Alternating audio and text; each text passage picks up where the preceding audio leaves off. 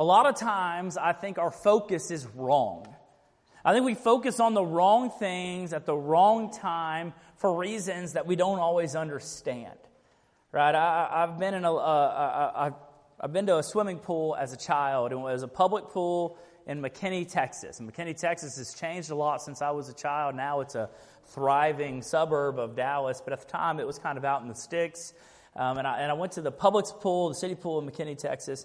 Uh, and there were lifeguards on duty at the, at the pool. And the lifeguard's job is to make sure that all of the rules are followed on the, the big thing that's posted on the fence. And rules like no glass containers inside of the, the fenced in area, right? No running around the pool, no roughhousing, no this, no that. Uh, no diving in this end, and every so many minutes, kids have got to get out so parents can, I don't know what adults do in adult swim, right? And, and the lifeguard's job uh, is ostensibly to keep those rules in, in line. And they did a great job. I got yelled at for running, I don't know how many times at the McKinney City Pool. I mean, because, right, you get out and you want to get where you're going really quickly, and it's 128 degrees on the concrete.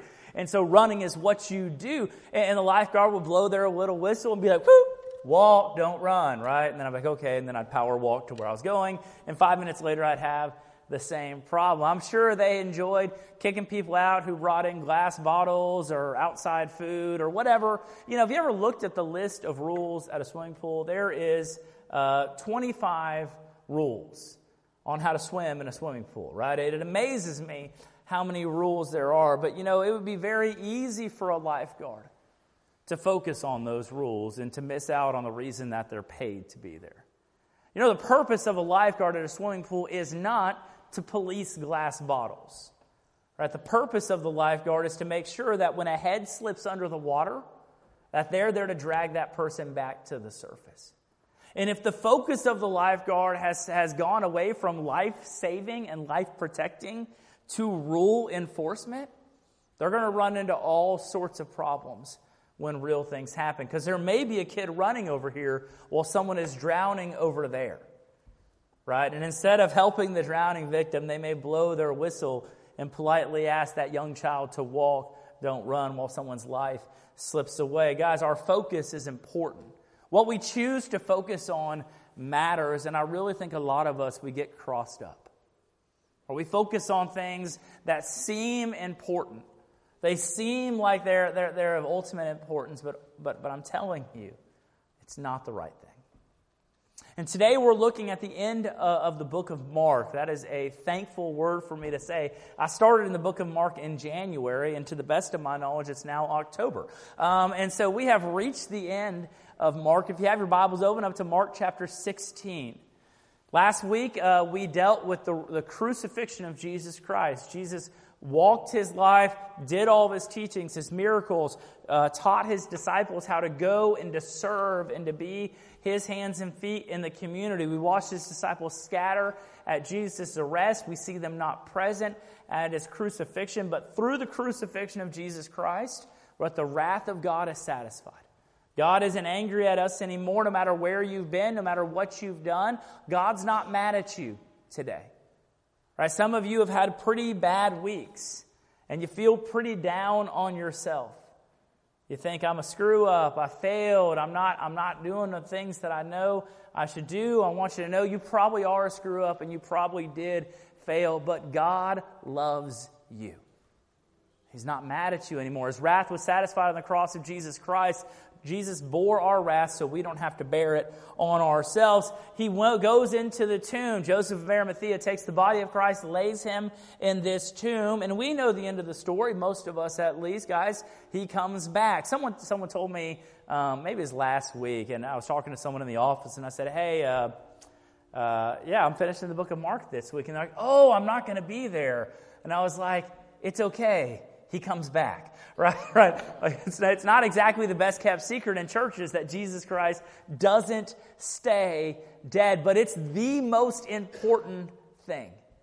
It's the most important fact of Christianity that our Savior, our hero, our victor doesn't stay dead. Right? I mean, every, everyone else dies. Everyone else goes to the grave. You can go visit the Prophet Muhammad in his grave, the, uh, the, the, man who founded Buddhism, right? There, there's a spot. And we say, man, this is where he lived and died. But Jesus doesn't have that spot. You can visit a, a tomb that they say might have been his tomb, but you can go in there because you know what? There's not a corpse in that tomb. He came back and we pick up on that day right? Uh, jesus was crucified on a friday on saturday. Um, the jews do no work. They don't go and do uh, anything. And so saturday he laid in the tomb and early sunday morning once the sun came up um, the women went to go finish the preparation for Jesus' body, right? When you bury someone back in that day, um, you have things you have to do to, um, to make sure the body uh, is preserved properly. And they were going to take care of that just a, a day and a half after um, the death of Jesus. And it says this, starting in verse 1 of chapter 16 in the book of Mark. It says, When the Sabbath was passed, Mary Magdalene, Mary the mother of James, and Salome um, bought spices so that they might go and anoint him. And very early on the first day of the week, when the sun had risen, they went to the tomb. And they were saying to one another, Who will roll away the stone for us from the entrance of the tomb? So these ladies are doing good things, right? Their focus is on taking care of the body of Jesus Christ. And so they go and they spend their money to buy the proper spice mix uh, to rub on the body of Jesus Christ, and they're going to the tomb, but their focus is on the dead Jesus Christ. Their entire mind is on this man that we love, this man that we followed is no longer with us, and we have to take care of him. And then as they go, they ask a question which seems ridiculous now. They say, Who's going to move the stone for us? There's a gigantic stone um, that was rolled in front of the tomb of Jesus Christ, right? You would roll a stone in front of a tomb because, um, like, I don't know if you've ever had like a rat die on your wall before, right? But it, it, stinks the whole house up. Decaying dead animal is, is not a good smell. And so they would do that with tombs, right? You seal the tomb up so that as the body breaks down and becomes less than appetizing to be around, the smell stays locked away inside of the, the, the vault that, that he's in. But the stones are big. And we know from other gospel accounts the stones just aren't big. This stone was big and protected. There was Roman soldiers stationed at either side of the tomb of Jesus Christ to make sure that no one messed with the giant rock that was in front of the tomb. And so they're asking themselves the question, who will move the stone for us? They're, they're ladies, they can't move the stone on their own. They're going to need uh, a couple of, strong men, you know, guys like myself, to go out there and move the stone, right? Big, strong, strapping men. Um, maybe, maybe less like me, right? Maybe, maybe more like I don't know. I'm looking around the room. I'll take, I'll take Elbert Page and James Perry. That's what I'll take, honestly. If I've got to move a giant stone, those are my guys in the room I'm going to take because they've moved some rocks before. But, but I mean, they, they don't know what to do. And their entire focus is on the dead Jesus Christ. And guys, I think sometimes we live in that focus as Christians. I've told the story before, but I've taught, uh, I don't know, hundreds probably of students how to share their faith. And one of the things that students struggle with when they share the gospel of Jesus Christ, right, they're good with that God is holy and perfect. Uh, they're good with telling about how God made the world perfect, and then they're good about talking about sin.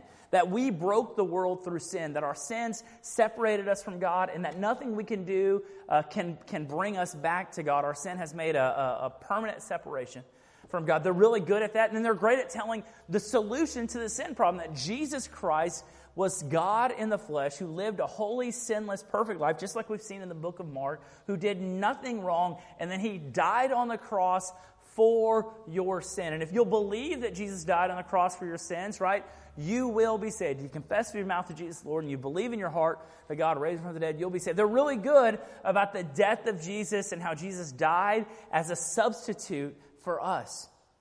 And then they think they're done.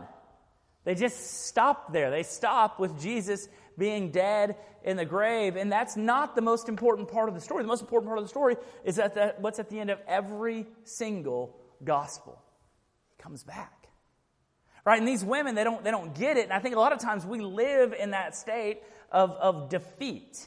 Right? When Jesus died on the cross, it looks like the end. It looks like the end of his ministry. It looks like the end uh, uh, of his teaching. It looks like the end of this powerful force that swept across that part of the world. It looks like the end, but it's not the end. There's hope on the other side of that story. But we live defeated as Christians way too much. We live in the death of Jesus Christ, as in, as in where, where, where we don't have victory all the time. And I'm not a prosperity gospel preacher, right? I'm not the guy who tells you that if you tell God what you want, that God's just going to magically give it to you. God is not a genie that you can manipulate to do what you want. Right? But God is good and just, and you do have victory through Jesus Christ.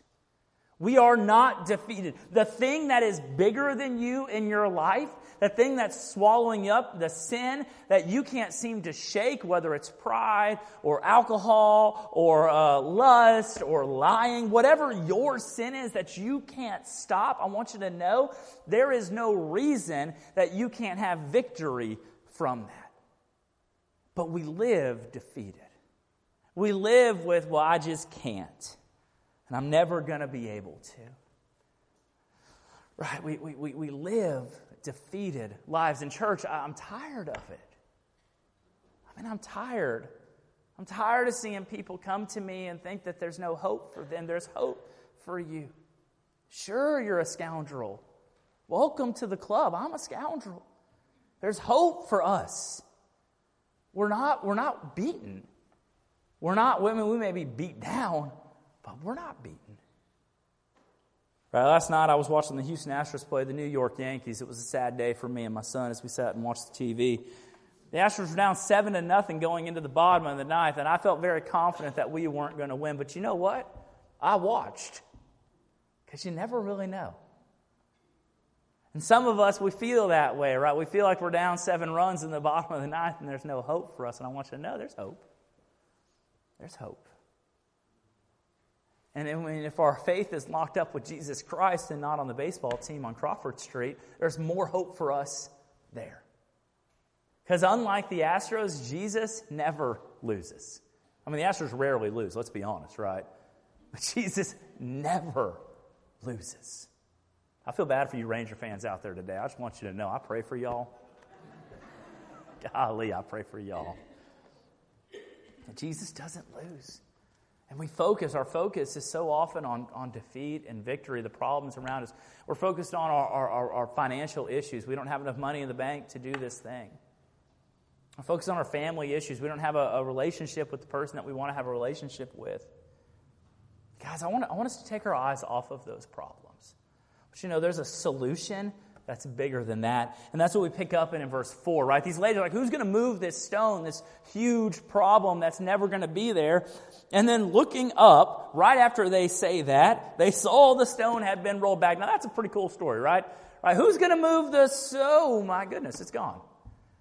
Right? Because God is not defeated. The things that they think are problems aren't problems. Who's going to fix my problem with sin? Oh my goodness, Jesus already fixed my problem with sin. How am I going to be able to pay my, oh my goodness, my finances are able to be taken care of. Look, God is good to take care of the problems in our world today. And so they look back, they look up and they see the stone was rolled back and it was very large. The problem was big before them. And entering into the tomb, they saw a young man sitting on the right side, dressed in a white robe, and they were alarmed. And verse 6 says, He said to them, Do not be alarmed, for you seek Jesus of Nazareth who was crucified, but he has risen. He is not here. See the place where they laid him. But go tell his disciples and Peter that he's going before you to Galilee. And there you will see him just as he told you. And they went out and they fled from the tomb, for trembling and astonishment had seized them. And they said nothing to anyone, for they were afraid. These ladies, they walk into the tomb. The problem that seemed to be overwhelming to them, the dead body of Jesus Christ, the, the, the stone that was in the way, all of those problems were gone in an instant because the stone was moved and they walk in and there's a dude sitting in the tomb. Right? That's not normal, right? I, I was talking to someone and they said they used to sleep in a cemetery. That's not normal either, right? It was a Milano person, so for you Milano people, It makes a little more sense now, right? You kind of put the picture. Yeah, I can see it, right? But, right? But I mean, it, it's uh, you, graves are weird, right? They're, they're gross. They're not places you hang out. And this guy's sitting here. We know he's an angel, right? He's in a bright white robe. He's got all the angelic pictures around him, and he looks like an angel as we see him. He sits there. The ladies are kind of worried, and they say, Look, I know what you're looking for. I know what you're seeking. It's not here. You're looking for Jesus. He's not here because he did exactly what he said he would do. Guys, I want you to know that Jesus does exactly what he says he's going to do. Not kind of does what he says he's going to do, not mostly does. Like, I mostly do what I say I'm going to do. If I say I'm going to be somewhere, you can count on me being there. And then when I'm not there, I'm not there. Right? But Jesus isn't Matt and he's not you. Like your word might be better than oak, but eventually oak breaks too, right? Right? Like, like eventually we screw up. But Jesus never, never fails. He had told them three times, I'm going to Jerusalem. I'm going to be crucified. I'm going to be delivered over to the hands of men. Three days later, I'm going to rise again. They're like, huh? So he tells them again, and they're like, what? And he tells them again, and like, I don't get it. Three times he tells them specifically, we see it in the book of Mark, we've walked through this. Three times, guys, I'm going to Jerusalem, crucified, raised again three days later. And they're like, okay, yeah, we got it. And then like two days later, like, nope. You ever been with someone like that? Right? You talk to them for a while. I got a guy in my mind right now I'm thinking of. Like, I've talked to him until I'm blue in the face. And at the end of it, he's like, yeah, you're right. I got it. I understand. And then, like, we talk about Astros or something for a minute. And then he's like, well, what about this? And I'm like, no, we've already dealt with this. Why are we going back on this? Like, we've already dealt with the issue. Right? We forget some of the disciples forgot. They didn't understand. Jesus told them three times. They never got it. They acted like they got it. They didn't get it. The ladies walk in, they're focused on the dead body, and then all of a sudden their focus is shifted to the resurrection of Jesus Christ. Guys, the, the Christian's focus should always be on the resurrection of Jesus Christ. There's a reason that we come to church on Sundays and not on Fridays. On Sunday, Jesus rose from the dead. On Friday, we watched him die, and so we celebrate the resurrection every Sunday. If that's not why you're here today, surprise, it's why you're here today. We're here to celebrate the risen Savior, the one who, who did not stay dead. I've said before, maybe last Easter, death is like the champion of sin. And sin runs their champion out there, and it's death. And death is like 9 billion and O. And then Jesus steps up to face death, and death loses. No one beats death but Christ. And since Christ is our champion, we win too. Right? We get to share vicariously through his victory. And we get to live as champions. Uh, I mean, I, I, love sports. I mentioned a few different sports today. Some of you are like, I don't like sports. I don't understand all these sports metaphors, right? What's going on here? Right, I'm, I'm a Rockdale Tiger fan. I'm sorry, all of you, Cameron Yeoman, Bill, and uh, Milano Eagles, Thorndale Bulldogs, or whatever your school of choice is, right? I'm a Rockdale fan. I love Rockdale. Rockdale, uh, we haven't lost yet, right? Uh, and, and I love it, right? But what I love about sports is I can say we haven't lost yet. There's a couple things interesting about that. First of all, I'm not currently on the Rockdale Tiger football team. Last I checked. Brandon, am I? No, no, I'm not.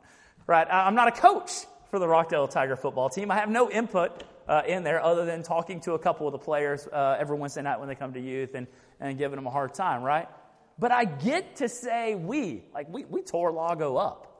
Right? That's what we did. Sorry, Lago. Right? We, we beat you. And then in two weeks, Cameron, I'm sorry. Right? I'm sorry. But it, it's what's going to happen, right? We, we get to celebrate. And then if we don't, right, if we don't, we, we, we feel it together right? Because we have an identity that's tied up there. And that, that, that identity that's tied up with our sports rooting or whatever like that should be so much less than our identity that's tied up with Jesus Christ. Jesus is our champion. And you know what? He won. And so live your life like you've won something, guys. Live your life like you have victory over sin and death. Live your life like you have hope for a better future because Jesus promises us these things. And Jesus never breaks his word.